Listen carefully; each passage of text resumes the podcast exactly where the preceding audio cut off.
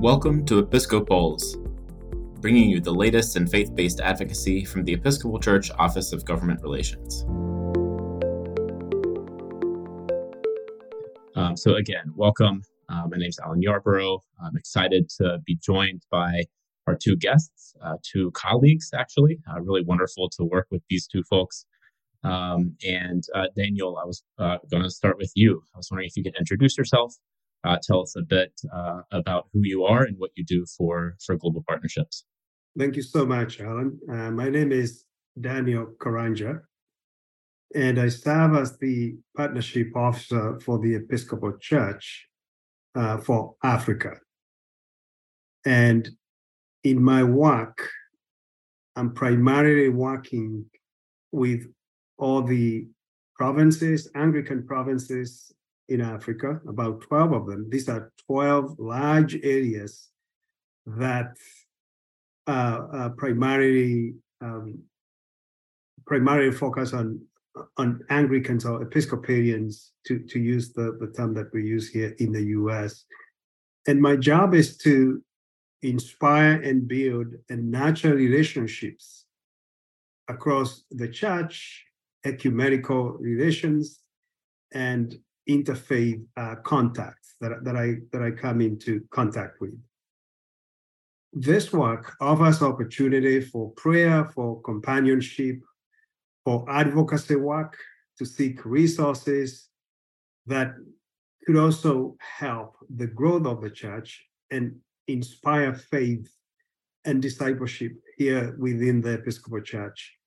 And the extent of the work goes from Burundi to uh, Central Africa, Mozambique, Angola, Congo, Sudan, South Sudan, Kenya, and Tanzania, among others. Most of my primary contacts are primates like bishops, bishops, parish leaders, and a very important constituency in this work, uh, theological educators and leadership trainers, those who are involved with preparing the next generation of leaders within the church in Africa.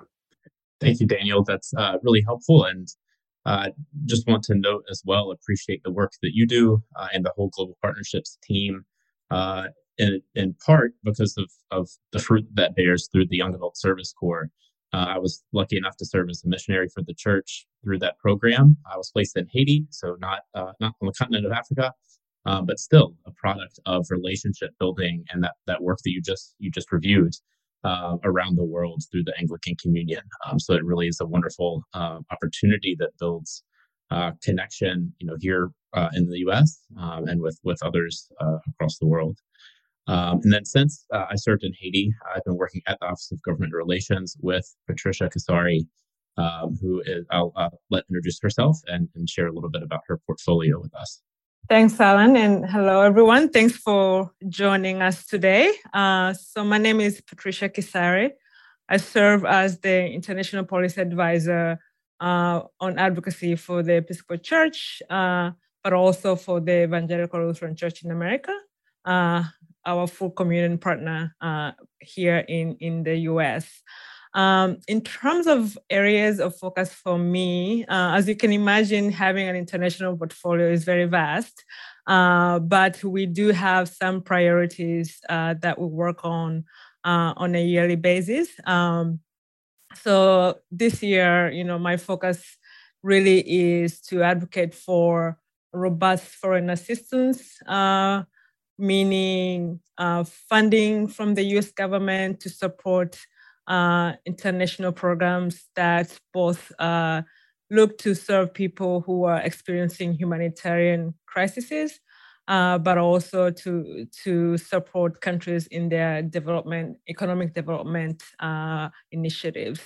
Um, other areas that I focus on really quickly are gender justice, particularly on preventing gender-based violence. Uh, uh, our focuses usually women and girls, um, and focusing mostly on how we do uh, programs and how we address gender-based violence as a country uh, when we are operating in those in, in, in different ways, uh, whether it's humanitarian spaces or when we're supporting development activities. Uh, the other key piece that I want to make sure to mention is uh, the work that we do around peace building and conflict prevention uh, with our partners overseas. Uh, the US government, uh, although spends a lot of money on military uh, assistance, has some programs that are not as, as huge, but they're there around peace building and conflict prevention uh, around the world. Uh, so that's in, in a nutshell is what I do with the Office of Government Relations. Great, thanks, Patricia, and it's just wonderful to be in conversation with you both today. Um, so I have some some questions for both of you. Um, some apply, you know, more to, to, one of you than the other, but I hope that it can facilitate um, an opportunity for us to learn together and, and to see where Episcopalians can plug into this work. Uh, and so the, the first one, you know, Patricia, though, may be at least initially more uh, more directed towards you. Uh, what was the Africa summit uh, that the Biden administration held, uh, and why do you think the Biden administration decided to host that summit two years into into President Biden's term? Yeah, um, so the Africa summit was a summit that uh, President Biden held in the fall, last year, uh, invited uh, leaders from African countries who came to DC uh, to have consultations and discussions around different issues that affect uh, African countries as a bloc. Um, it was only the second time uh, that uh, the US has held that such a summit. the first one was held by President Obama um, years ago. Um, so it was celebrated by many people, including myself, uh, because one, it was an indication of uh, the desire to re-engage with the continent. Um, but it was also a reminder that uh, we need to do more because it's only the second time uh, that kind of summit has been held. I mean, there's so many assumptions as, as in, in terms of uh, what could have been the driver of such a summit.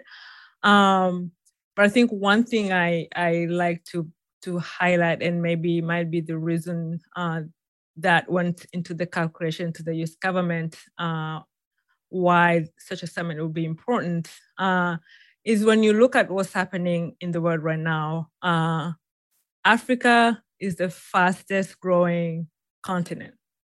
Uh, and the continent is also the most useful continent.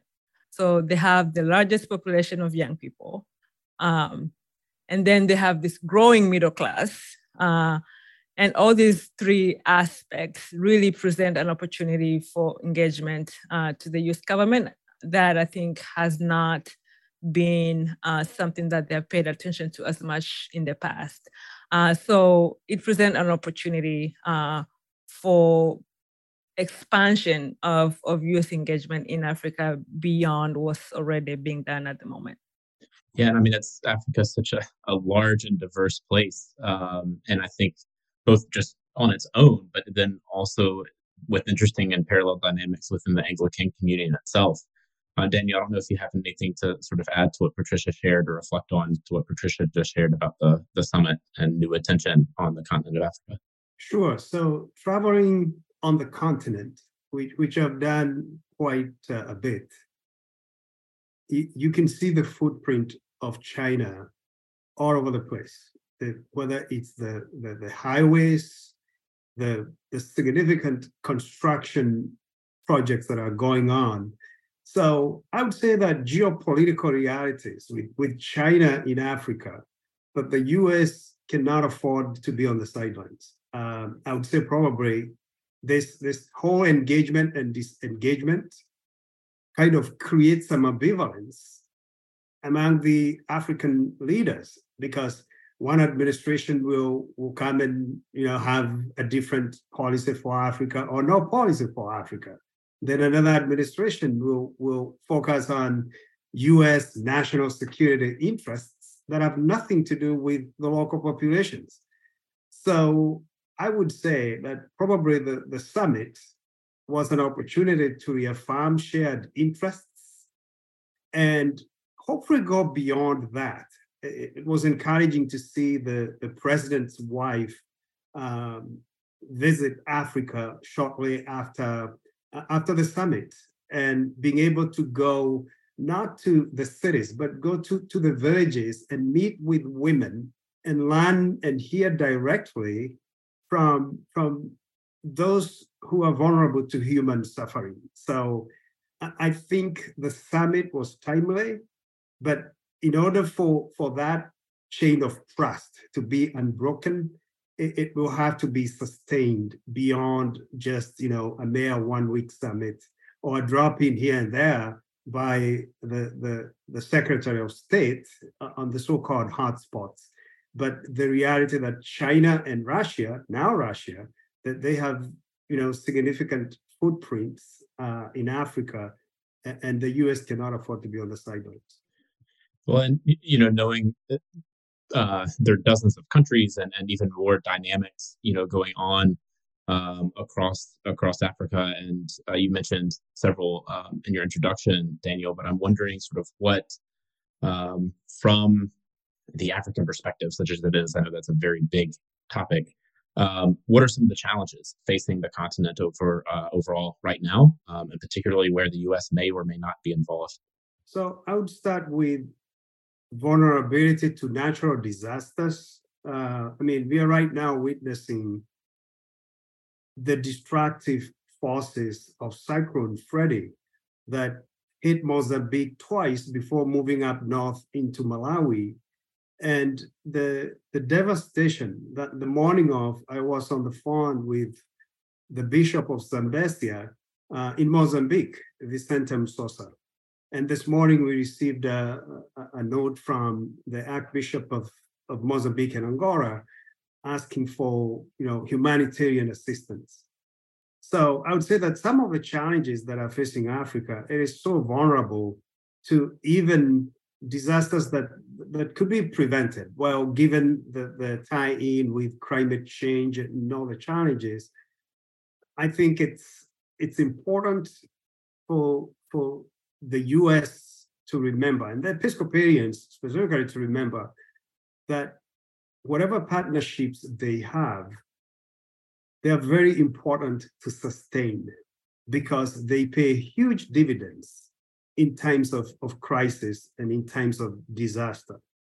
Food security is also another, another area of concern. Um, before this call, I was on the phone with a dentist from Nairobi in Kenya who was sharing with me about the the, the, the devastation that Kenya has suffered as a result of many, many, many months of drought. And not just Kenya, actually, a, a good part of the continent has suffered uh, food insecurity as a result of rain-fed agriculture. And, and this is an area that, that is highly preventable. If, if there are projects that could focus on non-rain-fed agriculture, then communities can have self-sustainable um, resources to, to fend for themselves. And the last one I would say is the vulnerability during transitions of political power, where we have uh, we see the most, you know, the worst of, of humanity come out um, in ethnic violence that is witnessed in, in many, many, many places again, this is an area that that we know the calendar, we know the cycle. Why should we wait until it comes around, it comes around again? Well, there's so much that can be done in between, but it's unfortunate that it only makes the news cycle when bad stuff has happened, but when not when we have opportunities to do good and do it well. And I want to I want to uh, come back to that the, the doing good and, and doing it well. Um, but Patricia, I'm wondering if, if you have anything to to add or even just affirm uh, in terms of the challenges facing facing the continent. Right. Yeah, I think the the climate crisis uh, is a big one for the continent. Um, you know, Daniel mentioned uh, famine experience in the Horn of Africa right now, for example, uh, is a big challenge. Um, so the US government has programs such as uh, what they call Prepare uh, to support some climate adaptation initiatives in, in Africa, but it's a much smaller program that was needed. Um, so that's that's one thing I wanted to highlight. The, the other challenge, maybe if uh, I would like to add, is youth unemployment. Um, mm-hmm. And this is not talked about often in, in the policy circles, but it's, it's really, really critical. The average age of, uh, of uh, young people in Africa, like, you know, in terms of population, is 19. Uh, and the African Union defines youth, anybody from 15 to 35 belongs to that kind of age group. Um, and so when you look at the way uh, people are working or unemployment uh, as such, uh, you find that one in third youth uh, people in Africa are not are not employed, and then another third of it of the population um, is actually vulnerably employed, meaning they are working in an environment where their jobs are not secure. Uh, so if you think about uh, sustainable development goals, these lofty goals out of the United Nations that all countries discussed and agreed upon, there's no way we can meet sustainable development goals in Africa if we're not addressing the issue of youth unemployment. Uh, so that that is really critical to really insert in the conversations uh, here in DC, but also you know in spaces like the United Nations, at the African Union in Addis Ababa, where all African countries uh, meet and, and, discuss African solutions. Um, and another another piece I would add, uh, just to to kind of finalize this point, is the issue of uh, sovereign debt uh, or in other words, public debt, um, is increasingly becoming uh, a problem for the country. So, you know, we went through COVID, and COVID experience has really profoundly uh, impacted the continent negatively. So, right now, for example, 22 countries are either in debt crisis or debt, I mean, debt distress or are going into debt distress. Um, and a lot of that has to do with you know what they had to to use uh, to respond to COVID, but also really a lot of African countries don't have good ways of uh, revenue collection. So you have low tax revenues. Uh, the bigger one of all is high interest loans. And those loans used to be loans from mostly uh, multilateral financial institutions like the World Bank and the uh, International Monetary Fund. But increasingly, uh, you have China, uh, both in terms of Chinese private lending lenders uh, and, and, others, Turkey have come into the picture. Uh, so it's it's becoming even more difficult to discuss uh, debt relief because now you have this combination of of private creditors and multilateral institutions both giving loans at very high interest rate interest rates. So uh, this I see as a really uh, problem now, but also you know as we look forward in the future, something that needs to be addressed uh, very critically. Yeah, it's a complicated. In addition just the vast uh, territory, uh, the diversity, it's a it's a complex web of, of challenges. Uh, you know, here was what I'm hearing from from both of you. Um, but it's not all challenges. Uh, you know, I think when we uh, look at international engagement, uh, Daniel, you were the one that I think uh, raised this and, and our, our prep for this uh, conversation today. When we look at international engagement and especially with Africa, but also other parts of the world, you know, there can be a tendency to only hear about negative things uh, if we hear about it at all. so, where is there hope in this um, for for you, Daniel, or or Patricia, either one? Daniel, if you want to, to answer first. Sure, and I would I would um, open my response by addressing everyone on this call. You know, the Episcopal Church has a sign. I think every Episcopal Church has a sign outside which says the Episcopal Church welcomes you. And I would say we are a people of hope. The work of global partnerships is your work, and you have a stake in this work And, and I thank you. I've never met you. Many, many people in Burundi or Congo or Sudan have never met you. But they, they thank you for, for whenever you have stood with them, prayed with them, and remembered that, that they, they are our sisters and brothers in the faith. And so to answer your question, hope is really among the under 25 that that Patricia made reference to, who are remarkably resilient despite the high levels of unemployment. Yes, they are vulnerable to being recruited by terrorists. They are vulnerable to to suffer injustices like underemployment because they will take whatever will feed them for the day. But um, but I can assure you that they're also full of faith. I remember a service, a worship service that I attended in the Diocese of Gitega in Burundi. And three quarters of, of the entire church was full with, with young and, and, and middle-aged people. And that's that's what you don't get to see when we hear about the violence in, in Congo, in Sudan, in Somalia, in Ethiopia you don't hear the positive stories of resilience, eh, faith, and hope.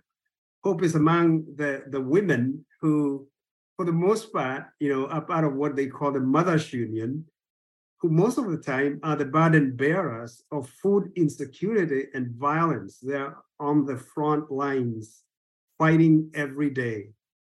When the sun sets, they're thinking about how their families will be fed. When the sun rises, they rise up. And that is hope. For me, hope is found among the faith communities who have refused to give up on human suffering. And that is the message the Episcopal Church needs to hear. You cannot give up on those who are suffering unjustly in faraway places. Hope is found when an Episcopal parish in Maine buys a boat for a bishop in South Sudan so that they, they can cross over the river doing the work of evangelism. Hope is found in a small group in New Hampshire that have decided to come along, women and men in Angola, in a small parish, to support their their Christian education work. So, I mean, I could go on and on and on, but we are a people of hope. And the question is, at your parish level, don't you ever discount that you don't have an opportunity to be an agent of hope because you have it. Thank you for that, uh, Daniel. And, you know, I think uh, as well from the perspective of um, many of us, not assuming everyone listening in is, is a U.S. citizen, but we, uh, many of us are, and uh, myself included, you know, the U.S. has a particular uh, influence around the world. Um, and as, you know, U.S. citizens, as constituents of our elected representatives, uh, I think we have a, a, a an exaggerated responsibility uh, and ability to to speak out about foreign policy as well. Um, but I'll use that to, to pitch that question back over to you, Patricia. Where do you see hope in this? Where there's some some successes, some some signs of mm-hmm. of good that's happening? Yeah, and I really echo a lot of what Daniel uh, shared. Um, one thing I want to add on that question is looking at women women's leadership in Africa is really inspiring and exemplary. And, and I don't hear this talked about often, um, but I think it's such a big success that needs to be flagged. um, maybe it's because I also work on, on, on gender justice issues. Um, but Africa, for example, is still a global leader in women's uh, public leadership. Rwanda has 60% of parliamentarian they lead the world. Um, and then you have five African countries out of 20 nations uh, who have the most representation of women in parliament. So, you know, stories you hear often is of vulnerability of women, which is there, right? A lot of, you know, there are a lot of things that are happening that are not great when it comes to women on the continent. But then you have on the flip side, uh, looking at leadership, political leadership, but also leadership as uh, what Daniel shared in terms of leadership in the family. Uh, when you come, when you, it comes to food, food uh, production, for example, uh, the largest population of smallholder farmers uh, on the continent are women, even mm-hmm. though they don't always uh, own the land. They don't take that as an obstacle. Um, they fight for, for the right to, you know, own the land and own all these other things that they're entitled to, uh, but also taking leadership in making sure that communities thrive. If you look at activism in, different spaces in different countries, uh, a lot of the activists that you see, you know, deciding to really embark on on on on something that will be beneficial to to their communities or to their nation. Uh, a lot of times you see women on the front uh, really pushing forward uh, whatever agenda that they see is necessary for their communities. Uh, so I think we should celebrate that. I, I often do. Um, and you know, as you know, Alan, working in the policy space, uh, it's very difficult because it seems like you're constantly addressing challenges and bad things, uh, trying to fix things. So those stories and, and, and those kind of examples are often inspiring, and, and I think we should really lift them up uh, for for our churches. Yeah, and and I think you know, Patricia, you know this this work well. Um, there's a way that the relationships that Daniel you're a part of fostering and creating, the the expertise, the perspectives that come from uh, from our Anglican siblings in, in Africa, you know, can play a part in policymaking in, in DC. Um, it wasn't for that purpose, but uh, you know, Daniel, you and I were just at the, the Episcopal Parish Network conference, and um, I was able to meet Bishop uh, Bishops Dossie and Bishop uh, Vicentia from uh, the Diocese of Swaziland and the Diocese of Lesotho. Um, two other examples. There are women across the Anglican community in Africa, but those are two uh, two that are now you know in, in leadership positions in the church there. So it's it's reflected you know in, in our own uh, in our own institution, uh, which is which is really wonderful. Um, shifting just a bit, um, so Pope Francis, the Archbishop of Canterbury, uh, moderator for the Scottish Church uh, as well, um, were had just visited South Sudan uh, and the DRC recently. Uh, so, getting into an example here, perhaps of, of some of these uh, these dynamics, of the ways the church works there. Um, Daniel and, and, and, Patricia, but again, maybe starting with Daniel, uh, what impact do you think a visit like that has? maybe that one in particular, and, and what what it means for the future let me start with the positive. I think a visit like that inspired hope and faith among the local populations in the Democratic Republic of Congo. That was a visible sign that the world has not forgotten their human suffering, which which is which is easy to to forget. Um, every other month, I do run a Congo network, and when when we listen to the youth worker who is for the province, who is also running a peace center where they're receiving refugees arriving on a daily basis. Um, they run out of space for, for, for women and children. And then when you look at that level of suffering and then um, watch the arrival of, of the Pope in Kinshasa and close to a million people coming out for, for an open air mass in worship, in solidarity. I think it was a reminder of our interconnectedness, the interconnectedness of humanity. And the same is true in, in South Sudan. Um, to the Pope's credit, he, he has gone out of his way to invite the two the, the two leaders who, who seem to be in disagreement, um, you know, in the Vatican but at the end of the day, it's these leaders' responsibilities. It's it's not the, the primate, it's not the, primate of England or the, the Pope. At the end of the day, it's these two leaders who are leading in Sudan who are going to, to be responsible for what happens. And unfortunately, unless the the, the, the people are empowered enough to hold them accountable to what they have committed to, it becomes very, very, very difficult. And the gains made with such a visit, unfortunately, do not trickle down into the grassroots, where the difference has to be made where communities have to coexist and live peacefully with one another. Yeah, Patricia, do you have anything to add about that visit?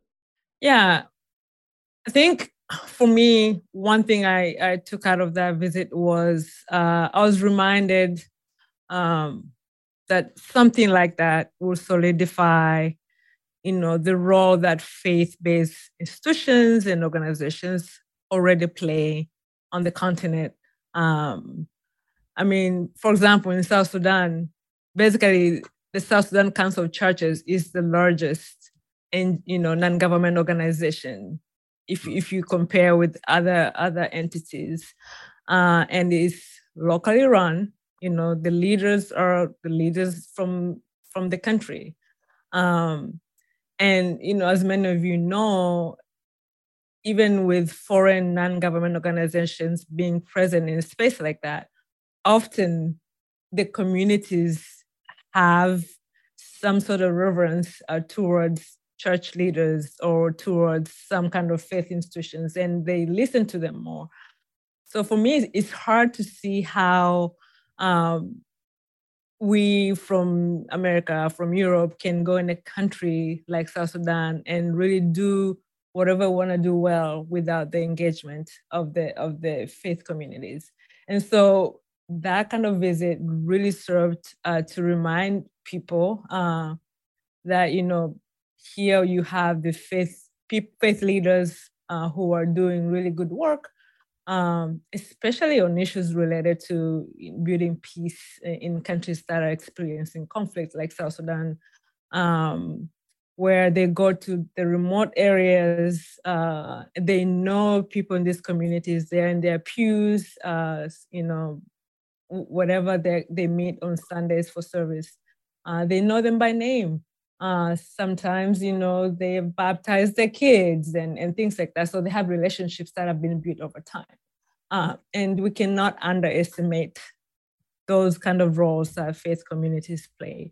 Uh, one of the things that I wanted just to share with you all, you know, when you look at countries that are experiencing conflict and uh, maybe engaging in uh, uh, peace processes, often uh, faith leaders would be consulted. I mean, that's what we actually usually push for too uh, in our work in terms of advocacy. You know, making sure that they are consulted, and and, and often they are, uh, and and giving their advice and recommendations on what they see will be helpful to to their countries and their communities uh, as as far as solving those type of conflicts is concerned. Um, so that kind of visit to, to me was just kind of a highlight of what's already happening. Uh, and my hope is that, you know, at the bare minimum, people are inspired uh, because these are world leaders at a very high level taking their time to come visit. Uh, that in itself is encouraging. It's very hard to work in the context that a lot of our faith leaders work in, and the work can be very discouraging. Um, so I, I take uh, uh, that as an inspiration to them, and and hopefully uh, they were encouraged by that. And that makes that makes sense. Uh, you know, and, and thinking about or staying with this, um, the the topic of the role of faith communities, the role of faith leaders. Uh, knowing that the majority of our audience, you know, here and, and with the Office of Government Relations is, is based in the U.S. Um, for either of you, and your from your respective perspectives, um, why should Episcopalians in the U.S. be engaged? Uh, and then, you know, more specifically, you know, what what can they be doing?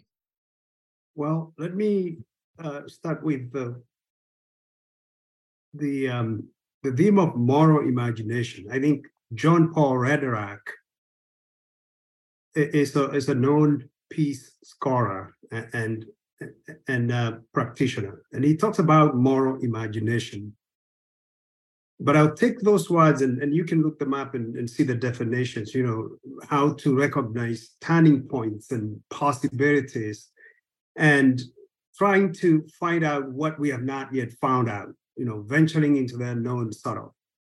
And I would challenge ourselves as women and men of faith, as people of faith, by raising the question of the deficit of moral imagination in our engagements. Because I, I, I, I would make a huge assumption here that, that there is a deficit, that we tend to do that which is least uncomfortable, and we stay within the confines of what we know, and rarely risk to venture into the unknown. Now, that's a huge assumption I've just made, but there are some glimpses of, of hope in one of the, the programs that I'm just about to share with you. The Episcopal Volunteers in Mission is, is, is a program that is run by mission personnel in, in the Episcopal Church's uh, Office of Global Partnerships, where we have, you know, not so young adults who volunteer their time with their skills to go to a place to share those gifts and talents.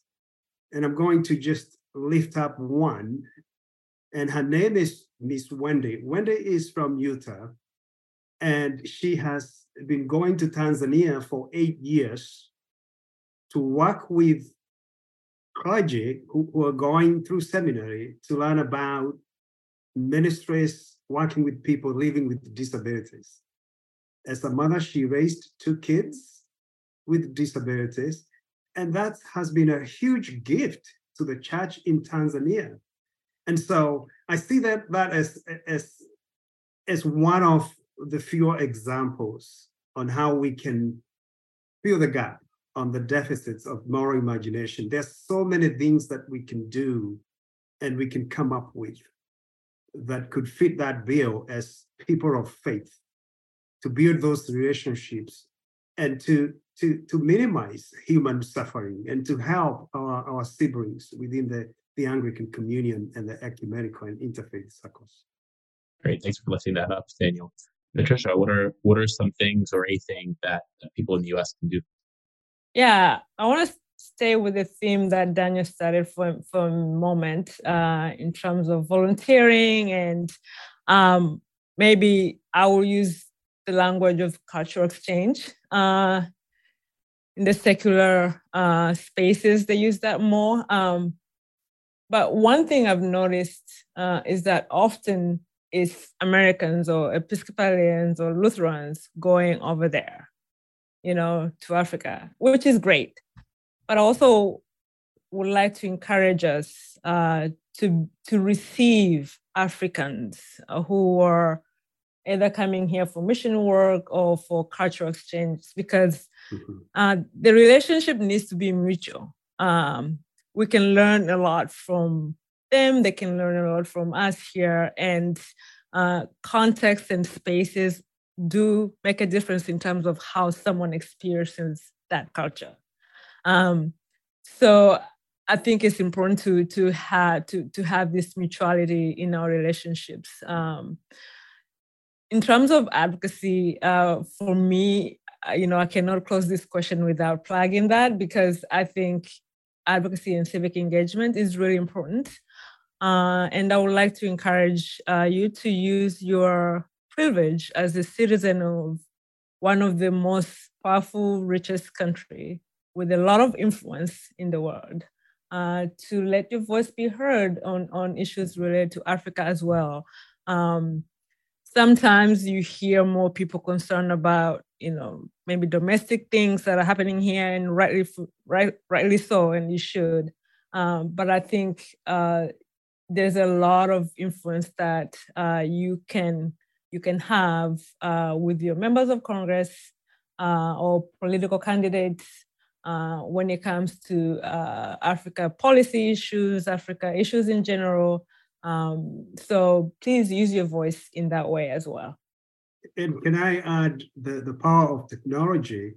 You don't have to have a lot of money to do what Patricia said. You could, you know, through technology, connect with so many places. And, and if you're searching and looking, um, contact our office. Let's let's be of help um, and, and, see what we can find. So it, it could be a, a time of prayer that that you do for 15 minutes in Zoom with, with somebody far out there. So there's so many ways. And um, we welcome your questions and, and how we might be of help uh, along those lines. Yeah, and I think it is a, a good time to turn to the to questions in the chat. Um, I've posted in the chat a couple of invitations, uh, but if folks do have questions uh, for for Daniel and Patricia, please please do add them. Uh, we already have a couple, so we'll turn to those. Uh, and Daniel, you you were leading into this, and, and Patricia as well. You know, in in both of our in our, our work in, in Washington and your work in global partnerships, you know, relationship is such a key word, um, and it's a key word in our in our faith um, and carrying out uh, in carrying out our faith as well. Um, and so things like fellowship, uh, conversation, um, celebration, worship together, you know, builds a sense of our common humanity. I think um, and helps to to humanize one another uh, which to me are all positive ways to to raise awareness, to feel closer to people, even if they may be physically far apart. Um, but saying that to, to lead into a question from from Valerie, uh, Valerie says, "I fear that so many Americans uh, simply don't think of people around the world. What are strategies that have worked to raise awareness and compassion and enthusiasm for seeing African people as our siblings, full of hope and potential, and thus become willing to get involved in advocacy. So, what are some of the kind of the motivators, the awareness building tactics that you've seen that, that are useful? I would probably tap into the, the youth because that, that's where we have the, the most and most energy. And I would go back to a parish, for example, uh, a small parish like St. Anne's Parish in a small town outside Boston, uh, the city of Lowell, Massachusetts St. Anne's Episcopal Church, the, the young people of that parish can very quickly get connected with St. Polycarp Church in the slums of um, Mlango Kubwa in Nairobi, Kenya, or in the city of Bujumbura. And they're already doing that in other ways. So it's again a question of finding out how do we now take advantage and harness what is already there. We are not creating anything new. These these are skills that they already have, and your your siblings uh, in Africa they they have the same gadgets. They they, they have you know Wi-Fi. They have data. They may not have a lot of money, so most of the times the data is turned off. Uh, when I have to call, I have to send a text to say, can you turn on your data so that I can call you? And that's kind of how we make it. And we make it happen and then we communicate and we get things going. So I would say that young people in, in a local parish, whether it's advocacy work, I don't think it will take much. They're highly interested and motivated to get connected.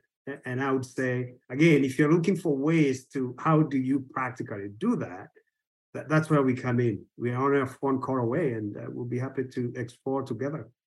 One of the things that I I learned after moving here, you know, I was born and raised in Tanzania, um, is the power of stories and how you tell a story. Um, I think there's a, a lot of value in telling positive stories.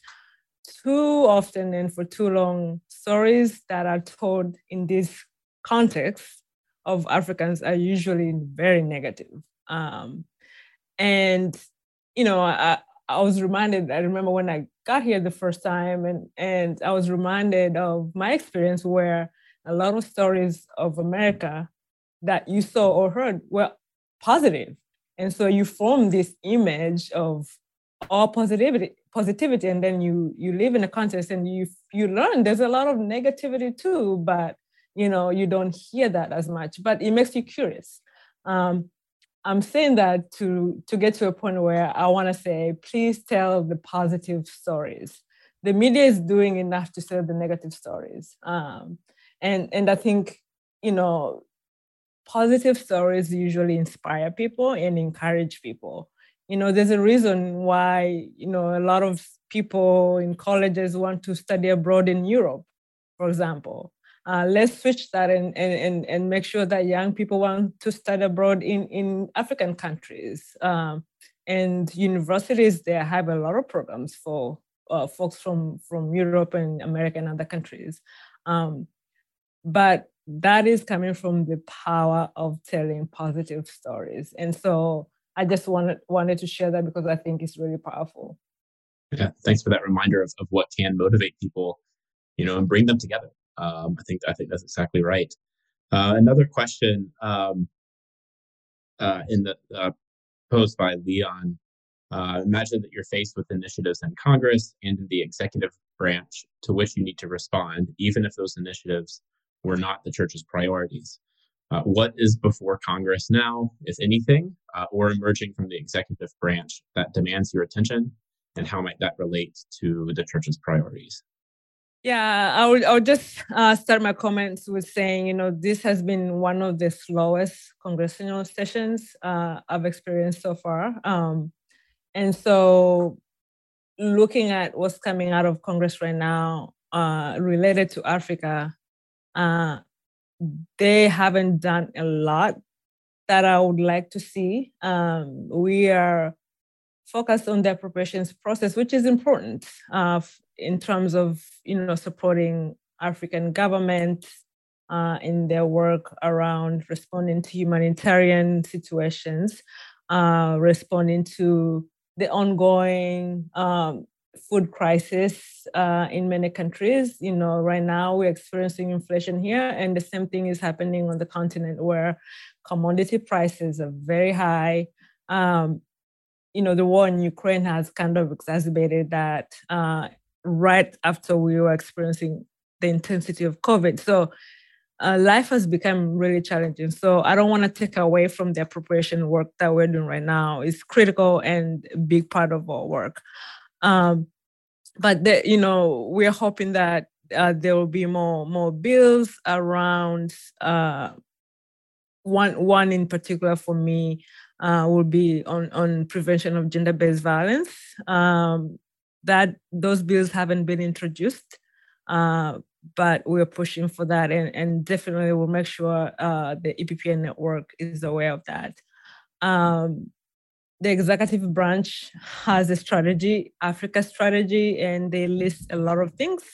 Uh, in that strategy, uh, a lot of the focus is around, and you know, promoting democracy, uh, national security issues. Uh, there's an ongoing competition, like Daniel said, uh, among China, Russia, and the US right now in terms of, of influencing uh, African countries, especially after the experience uh, of, of the Ukraine vote at the United Nations, where a lot of African countries did not vote with the United States. They actually uh, you know didn't want to take sides and and i think that was a wake up call uh, for for the executive branch in general, uh, realizing that they need to to engage more with African countries uh, because African governments and African leaders have kind of moved on and spread their wings in terms of how they engage with the world.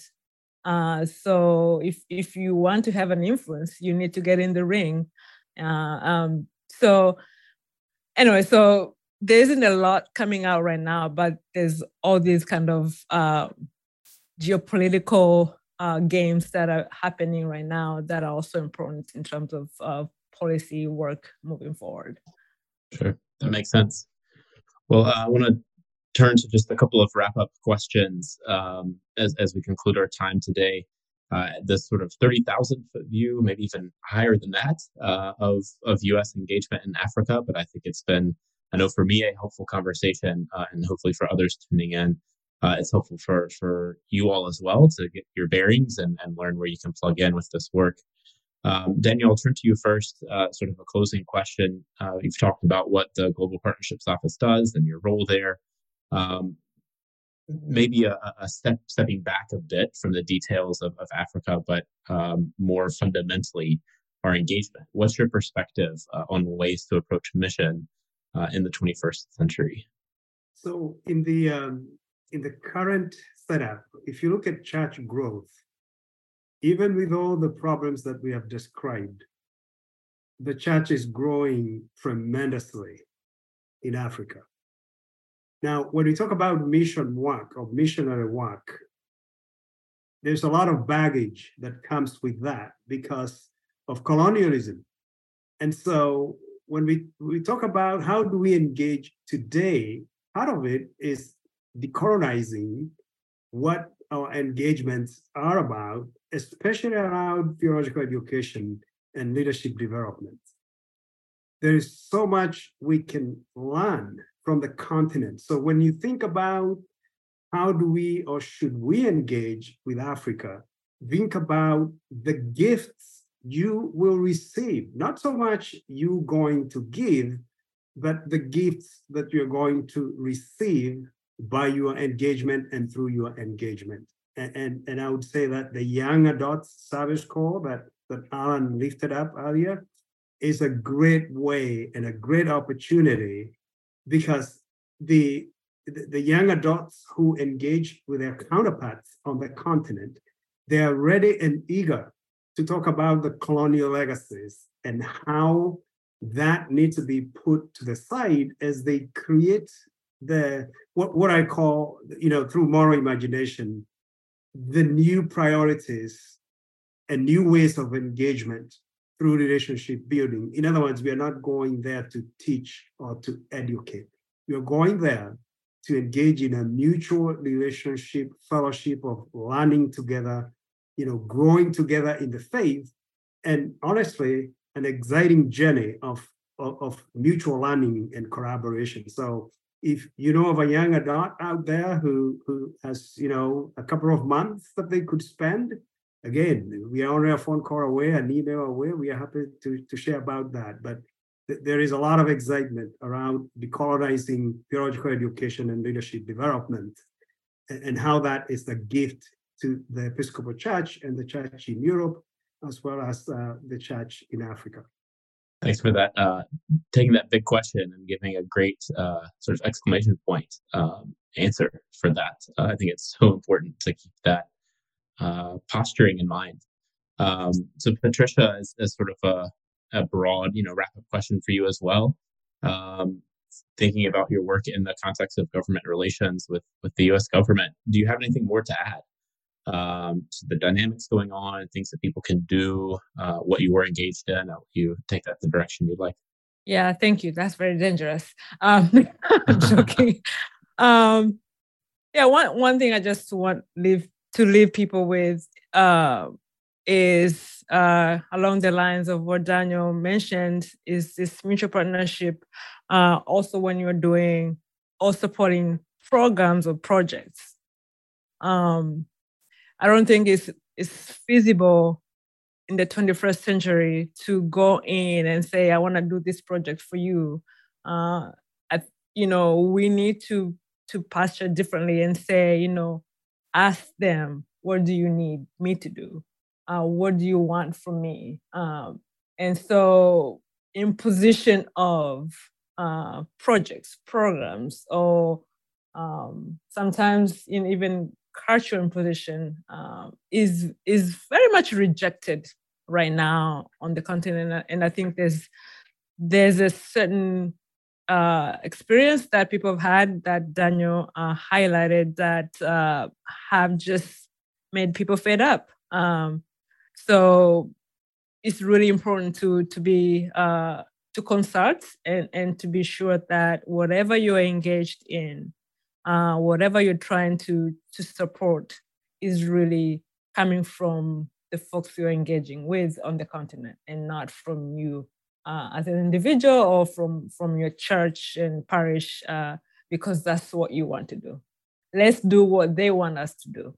Uh, and and that's what we strive to do uh, when it when it comes to advocacy uh, you know, when we're doing advocacy on different uh, different things, we really try our best uh, to make sure that we get feedback um, or consult uh, with our Anglican Communion partners uh, on the continent uh, to make sure that it's relevant and and and we are sending a message that they want us to, to send. and when we have opportunities for them to be in Washington or in New York, for example, uh, making sure that they also to give them the space also to to visit and share that message with policymakers uh, in those uh, spaces as well.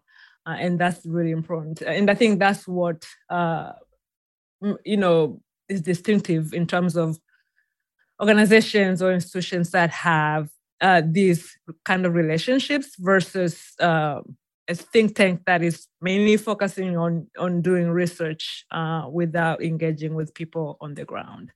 Um, so I will leave it at that, Alan. Thank you. Yeah, thank you, Patricia, and thank you, Daniel. Uh, you know, I, I, see Patricia, your background is uh, U.S. Capitol building, and Daniel, yours is the a map of Africa. Um, I'm here in, in, a home office, and so just want to note that to remind everyone tuning in that wherever you are, you can be a part of this work. You can be a part of this relationship building. Uh, so I hope that the resources that we've shared are helpful. That this conversation is inspiring.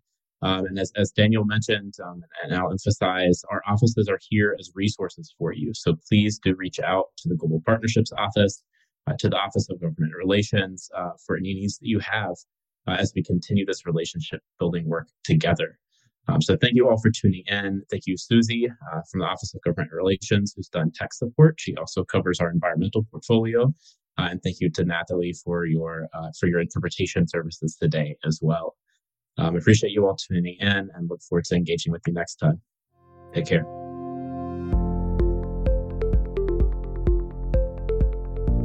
The Office of Government Relations aims to represent the policy priorities of the Episcopal Church to the U.S. government in Washington, D.C., and to influence policy and legislation on critical issues, all while highlighting voices and experiences of Episcopalians and Anglicans globally.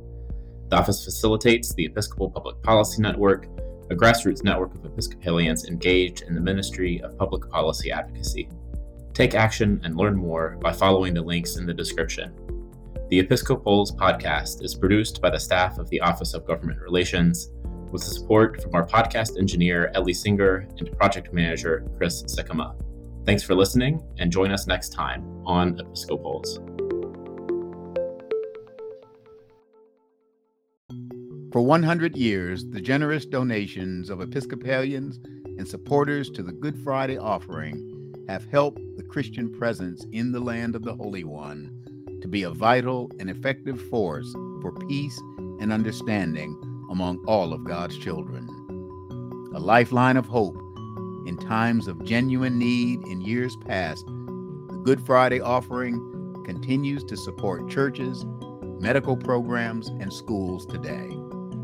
Now, more than ever, we celebrate the centennial of this historic fund. Your support is needed. Give online at iam.ec slash Good Friday offering or text GFO to 91999. The Good Friday offering, celebrating a century of gifts and rejoicing in 2,000 years of good news.